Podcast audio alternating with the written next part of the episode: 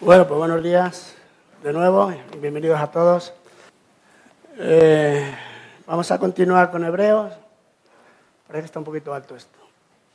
Eh, capítulo 2, vamos a ver algo en el capítulo 2. Eh, vamos a ver esta, esta mañana la advertencia, ¿no? La primera advertencia que nos dice aquí y es la que vamos a ver. este capítulo 2 se divide en tres párrafos, lo podemos dividir en tres párrafos, así vamos a, lo voy a decir un poquillo. No vamos a leerlo todo, luego ya leeremos los primeros cuatro versículos, que es lo que más vamos a tratar un poquito de ahí. Pero en, del capítulo 2, del versículo 1 al 18, lo podemos dividir en estos tres párrafos.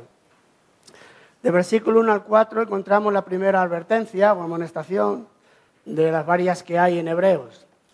Y nos previene de las terribles consecuencias de descuidar el Evangelio en esta advertencia, que es la que vamos a dar en esta mañana. Casi todo va a ser eso, eh, el, tener cuidado, la advertencia que nos da el Señor, de, de mirar, de cuidarnos, de crecer en el Evangelio, de preocuparnos por ello. Eso es lo que vamos a tratar ahora. De los versículos 5 al 9 nos dice que el mundo venidero está sujeto, no está sujeto a los ángeles, sino que está sujeto a un hombre, que este hombre es Jesucristo.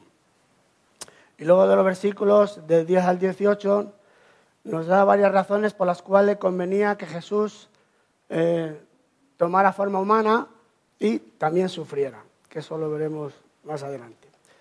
Y así que el autor de Hebreo, como estoy diciendo en estos días, quiere de alguna forma frenar la apostasía. no es que ya hayan abandonado, es un peligro que ve ahí en esta iglesia, entonces intenta con esta exhortación de hebreos pues hacerles ver que ahora estamos en, el mejor, en el Señor Jesucristo, ¿no? Ya no es lo que teníamos antes, lo que tenían ellos, de la ley, de los sacrificios, las ceremonias, que ahora están, es el Señor Jesucristo.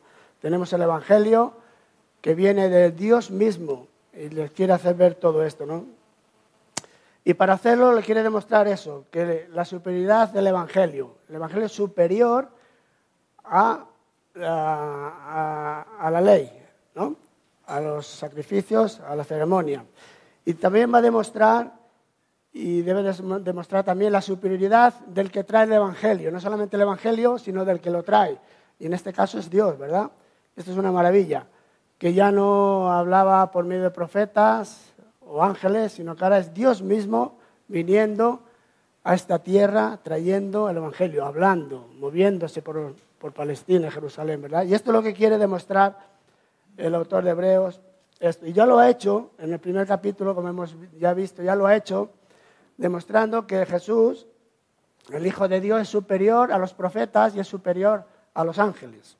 Y claro, esto lo hace para frenarles el intento de regresar de nuevo al judaísmo.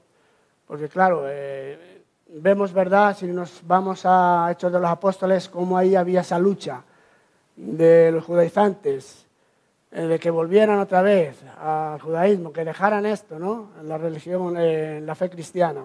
Y ahí estaba la lucha esta. Seguramente que ahí en este grupo de cristianos tenían esta lucha de, esta apretón, esta eh, represión ¿no? para que volvieran de nuevo a lo real, a lo que verdaderamente los judíos tenían por verdadero, por real.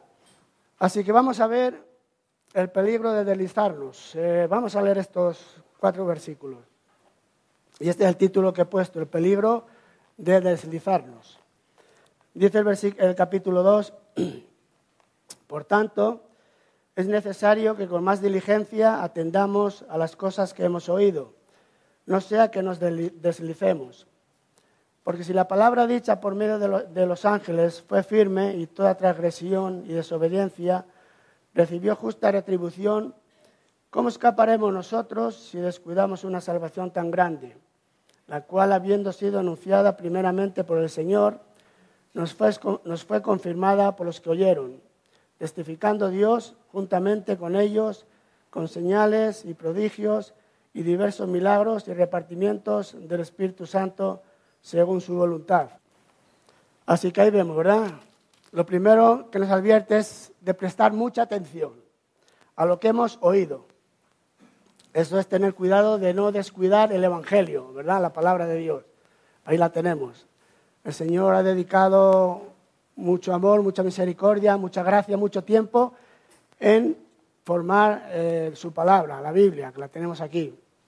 Y eso, si lo pensamos a mirar cuánto tiempo ha dedicado el Señor, cuánta paciencia con los profetas, con el hombre, ¿verdad? Hablándoles, enseñándoles, y para que minuciosamente quedara escrito ahí y ahora llegara hasta nosotros en nuestro idioma. Y claro, para que cuidado y da ejemplos, para esto no hemos visto que da un ejemplo, da ejemplos de lo que les pasó a aquellas personas, a los judíos que desobedecieron la ley y les advierte del castigo de su desobediencia, ¿verdad? En el versículo 2. Y nos recuerda también que eso mismo que les pasó a ellos en el Antiguo Testamento nos puede pasar a nosotros si descuidamos la palabra de Dios. El Evangelio traído por alguien superior, como estamos viendo, está diciendo superior a los ángeles, en el versículo 2. Porque si la palabra dicha por medio de, de los ángeles fue firme y toda transgresión y desobediencia recibió justa retribución, ¿cómo escaparemos nosotros? La idea, no, es de la salvación, ¿eh? aquí no está hablando de la salvación, no está hablando de la salvación, está hablando cómo escaparemos del castigo. ¿eh? Ahora vamos a ver por qué ellos se castigaron. Yo estoy tratando hebreos eh, de la perspectiva, visión de que son creyentes. ¿eh? No es que, bueno, no sabemos si a lo mejor había un grupo que participaba, que, estaba ahí con, los hebreos, con los cristianos. Eso no sabemos. En todas las iglesias hay, ¿verdad? gente que participa, gente que se dicen eh, participan todo y a lo mejor no son creyentes, pues ahí también seguramente habría eh, de estas personas, ¿no? Pero el autor está hablando a creyentes, creyentes que han recibido el Evangelio, que han aceptado a Cristo. Y de ahí es donde yo estoy sacando todo, ¿no? Todo el mensaje. Hay mucha controversia, no hay muchos, hay muchos desacuerdos. Los teólogos dicen una manera, otros otra, otros otra, pero yo la estoy eh, alineando en esta perspectiva de que son creyentes. Está hablando a personas creyentes que son salvas. Y esta palabra que vemos aquí, porque si la palabra dicha se refiere a la ley de Moisés, claro. Y ya los judíos entendían esto, que la ley les había traído, les había venido, los había recibido por medio de ángeles, ¿eh? dada a Moisés. Y esto lo, lo, tenían claro, porque hay versículos, vamos a leerlos. Sobre todo lo dijo Moisés en Deuteronomio 33, versículo 2. Y claro, si ya lo dice Moisés aquí, que es el que estaba allí, ¿verdad? En el monte, eh, Dios le estaba revelando el tabernáculo, dando la ley, las normas, los mandamientos. Pues él dice esto, eh, Deuteronomio 33, 2, eh, sí, 33, versículo 2. Dice, dijo, Jehová vino de, de Sinaí y de Seir les, esclareció. Resplandeció desde el monte de Parán y vino de entre diez, millares de santos, con la ley de fuego en su mano derecha. Aquí santos se refiere a ángeles, ¿verdad? En, Hechos de los Apóstoles, el testimonio también que da Esteban al final, también está hablando ahí. Eh, Hechos 7, versículo 53. Vosotros que recibisteis la ley por disposición de ángeles y no la guardasteis. Aquí también lo dice él. Gálatas 3.19, también lo dice el apóstol Pablo. Gálatas 3.19. Entonces, ¿para qué sirve la ley? Fue añadida a causa de las transgresiones hasta que viniese la simiente a quien fue hecha la promesa. Y fue ordenada por medio de ángeles en manos de un mediador. Ahí vemos, ¿verdad?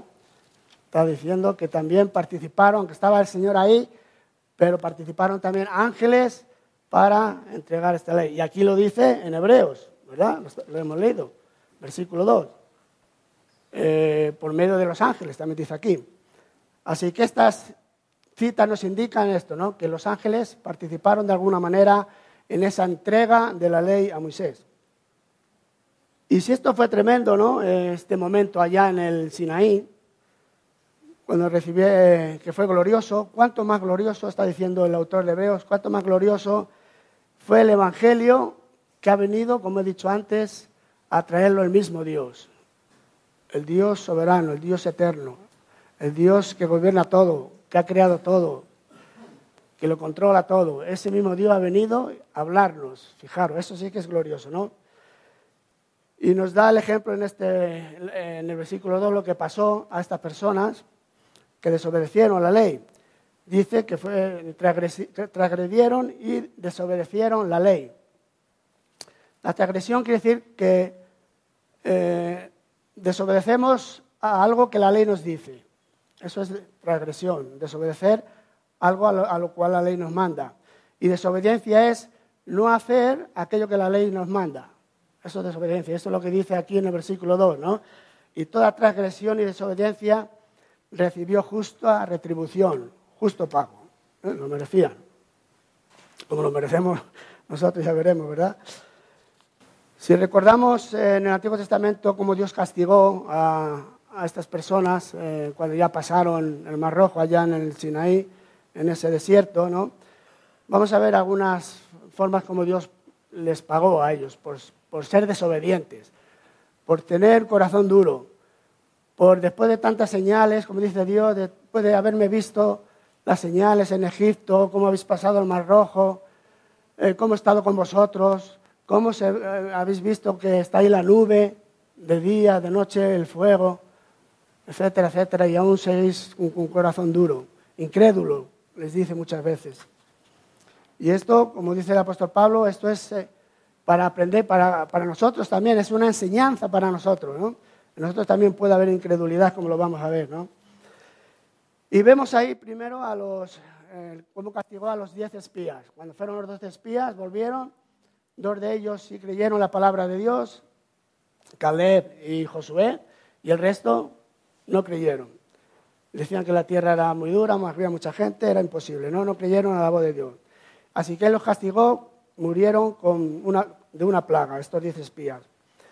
Luego vemos también otro castigo, los, eh, los pecados de Nadab y Abiú, los hijos de Aarón, también que cogieron incienso y querían quemar ese incienso, incienso extraño, dice el Señor. Y en Levítico 10, ahí dice que cayó fuego del cielo y Dios, eh, fuego de Dios y los consumió. Los quemó, dice ahí la palabra de Dios. Otra rebeldía fue el, de Coré y su familia, que eran levitas, pero querían el sacerdocio. Y claro, ellos estaban allí ya con sus inciensos también, un montón de ellos. Y Moisés dice, bueno, a ver, a ver cuál, quién ha escogido el Señor, ¿no? Y dice que a estas personas y su familia abrió la tierra y les tragó, fueron vivos para abajo, para la tierra. Fue tremendo, ¿no? cosas que vieron, esas cosas, fijaros. Y llama mucho la atención que después de todo esto, el siguiente día seguían rebeldes. Dice la Biblia todavía seguían rebeldes. Es tremendo cómo es el corazón duro humano, ¿no? cómo es nuestro corazón caído. Seguían rebeldes. Así que los lectores de la epístola a los hebreos también sabían en otro, otro castigo sobre el pueblo de Israel, que este fue muy grande, eh, cuando en Baal Peor adoraban a dioses eh, moabitas. Allí adoraban a estos dioses que estaban ahí acampados. Y nos dice la palabra Dios que ahí el Señor mató a 24.000 eh, personas, judíos, fijaros, 24.000, por este pecado. Bueno, y el último, Aarón y María, también se rebelaron, vemos, ¿no? La historia. Es cierto que no todos los castigos del Antiguo Testamento eh, la, pena, eh, la pena era el pecado, no todos murieron. Cuando pecaban, no todos morían. Dios no, les quitó la vida a todos. Pero sí es cierto que merecían la muerte, ¿eh? eso sí que tenemos que tener en cuenta. No todos que desobedecían, Dios les castigaba con la muerte, sí, pero sí todos merecían la muerte. ¿Y por qué lo sabemos esto? Porque tenía que sacrificar animales. Cuando alguien pecaba, tenía que ir al altar, llevar su animal y le pasaba ese pecado, esa maldad a ese animal y ese animal tenía que morir. Y esto siempre estaba simbolizado ahí, ¿eh? que el pecado siempre trae muerte, la paga del pecado es muerte. Eso tenemos que tener en cuenta. Y nosotros si no morimos, si el Señor no nos ha, no nos ha alejado de Él toda la eternidad, es, sabéis por lo que es, ¿verdad? Porque el Señor Jesucristo ya llevó todo nuestro pecado, toda nuestra carga. Así que no hay huida, ¿no? No hay escapatoria. Si desechamos o si descuidamos la salvación que Dios nos ha dado, que tenemos en, nuestra vida, en nosotros. Así que aquí está el peligro de deslizarnos, ¿no? Y la advertencia es esta, no sea que nos deslicemos, como dice ahí. Y no está hablando a incrédulos, ¿no? No sea que nos deslicemos. Un incrédulo ya está, no hace falta que le digas eso, ¿verdad? Un incrédulo ya está perdido, está deslizado, está apartado, está perdido. Esto, esta palabra se dirige a nosotros, los creyentes. Al creyente que, está, que podemos estar en peligro de abandonar la fe en Jesucristo. Ahora, estas cosas tienen su, son complicadas, ¿no? ¿Puede un creyente abandonar la fe en el Señor, no? Aquí hay muchas ideas, muchas teorías. Eh, siempre sabemos que los... Bueno, no me sale la palabra esta, participantes. Hay una palabra, los que dicen que son creyentes, están entre nosotros, pero no, no son creyentes. Bueno, estas personas pueden estar ahí, ¿verdad? pueden escuchar el Evangelio, no son creyentes, se pueden apartar de, la iglesia, del Evangelio y se quedan ahí. Otros a lo mejor ya vuelven a creer y se convierte. El que es creyente también puede pasar eso, ¿no? Hay momentos que puede dejar el Evangelio, puede dejar la fe en el Señor y se apartan. Puede ser un tiempo, más tiempo, menos tiempo, pero estamos viendo eso, ¿verdad? Ese si es creyente está apartado y luego vuelve Puede volver, algunos no vuelven, se quedan ahí, pero está ahí. Lo que tenemos que tener claro es que la, entrada al cielo es por medio del sacrificio de Cristo. ¿eh? Esto es lo que nos enseña la Biblia. Entramos al cielo por una puerta, que es eh, la puerta del Señor Jesús, el sacrificio. Él ha pagado todos nuestros pecados, nuestra deuda está cancelada, está pagada. Todo el mundo entra por esa puerta. Ahora, luego está el proceso de la santificación. es otra historia la fe, el vivir con fe, el creer en la palabra de Dios, el confiar en Dios. Es otra historia. Y la Biblia nos enseña también esto, ¿verdad? Que unos viven de una manera, otros otras, pero cada uno va a tener su recompensa, su pago cuando estemos en el cielo. Esto es otra verdad. ¿eh? Todos vamos a entrar por el sacrificio de Cristo, pero no todos vamos a tener el mismo estatus, la misma bendición, podemos decirlo así, el mismo la misma recompensa que otros, ¿no? No todos vamos a estar en la misma línea. El Señor sabe. Ahora, ¿por qué sucede esto? ¿Qué pasa? ¿Por qué nos sucede estas cosas de que nos enfriamos, que nos quedamos ahí, que, nos deslizamos, nos podemos deslizar? Bueno, como dije el otro día, ¿verdad? El comienzo de la vida cristiana suele ser de entusiasmo y de gozo, mucho gozo, mucha alegría se viven los primeros meses o eh, los primeros años llenos de amor, ¿verdad? Tienes un amor ahí que influye. Ahora voy a contar un poco mi testimonio. Deseamos servir al Señor más y mejor, ¿verdad? Cuando nos entregamos de verdad al Señor. Intentamos que nuestra entrega sea de, verdad, de todo corazón. Y queremos servirle bien, bien, ¿no? Estamos por completo entregados. Queremos llenarnos también de la palabra de Dios y hablar de, hablar de Dios en, todo momento. Y esto es lo que me pasó a mí. A mí, a mí me pasó algo tremendo, ¿no? Los primeros años, ya me estoy riendo porque ya luego lo contaré. Briggy ya me ha dicho algo, ya me estoy adelantando, mi cabeza se adelanta. Mis primeros, eh, primeros años cuando me convertí fue un tremendo cambio en mi vida. ¿eh?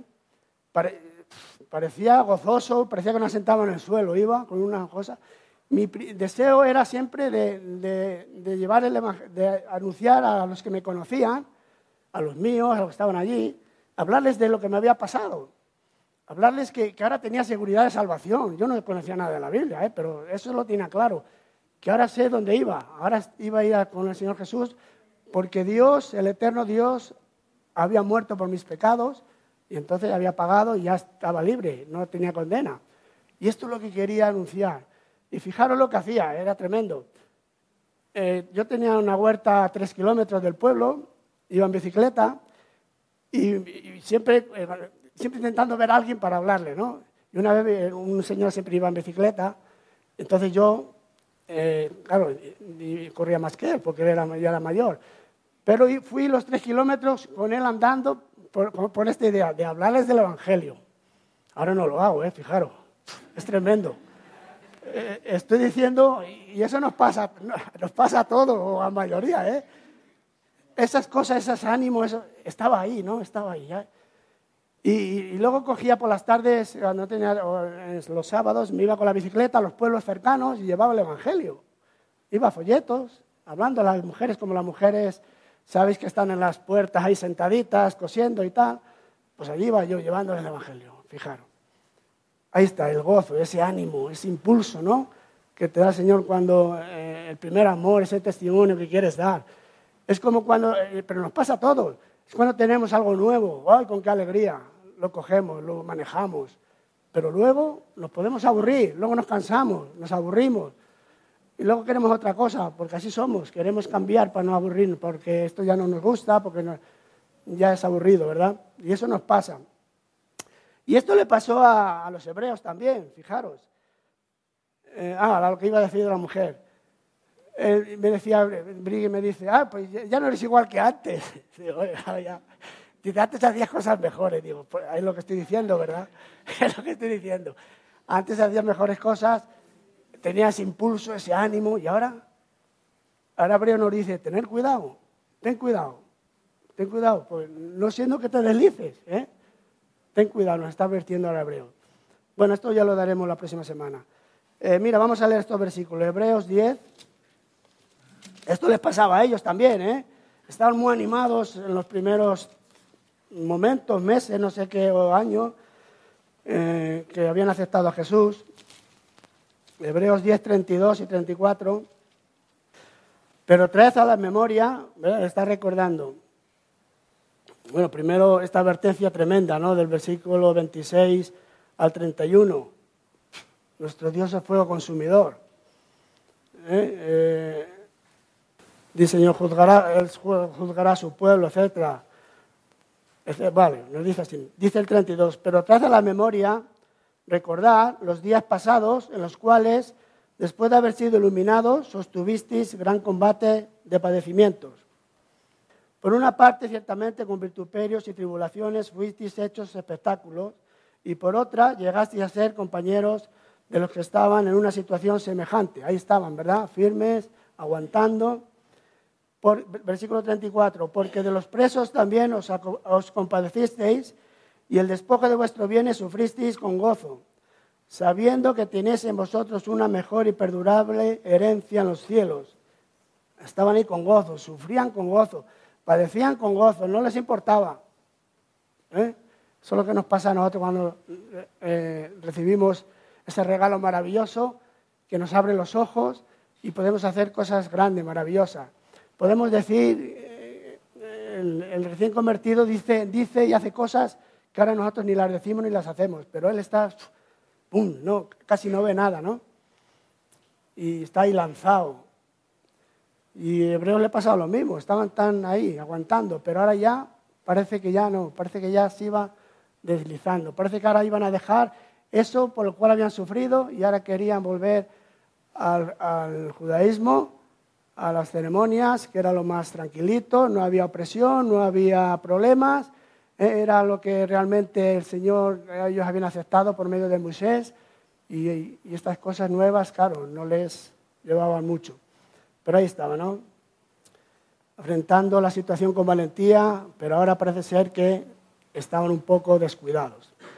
Bueno, vamos a dejarlo ahí y la próxima semana veremos un poquito, seguimos el hilo, vamos a seguir el hilo porque si no, no lo dejo a medias, aunque no avance, ya, aunque no avance mucho. Bueno, pues tenemos una oración. Señor, te damos gracias, Padre. Gracias por tu palabra, Señor. Gracias por amarnos como hemos visto esta mañana. Y gracias por demostrar ese amor en Cristo Jesús, Señor. Gracias por venir a este suelo, a esta tierra, hablándonos de ti, del Evangelio, de tu palabra, de tu santidad, de lo que tú quieres para cada uno de, nosotros, Señor. Gracias que ahora ha llegado a nuestras vidas. Tú has abierto nuestros ojos, has tocado nuestros corazones y queremos servirte, queremos eh, mirarte a ti, queremos seguir adelante con el mismo entusiasmo o no dejarlo, Señor, no de ser apático, no dejarlo ahí, el entusiasmo de cuando al principio te conocemos. Ayúdanos a seguir adelante, Señor, mirándote a ti, sabiendo que en la felicidad y el gozo está en servirte a ti y el andar en tus caminos, Señor. Bendícenos y ayúdanos. Y que no haya nadie que se deslice, que se aparte de ti, que no se, que no se enfríe, sino que te busque y te honre con su vida. Ayúdale, Señor, ayúdanos. En el nombre de Jesús. Amén.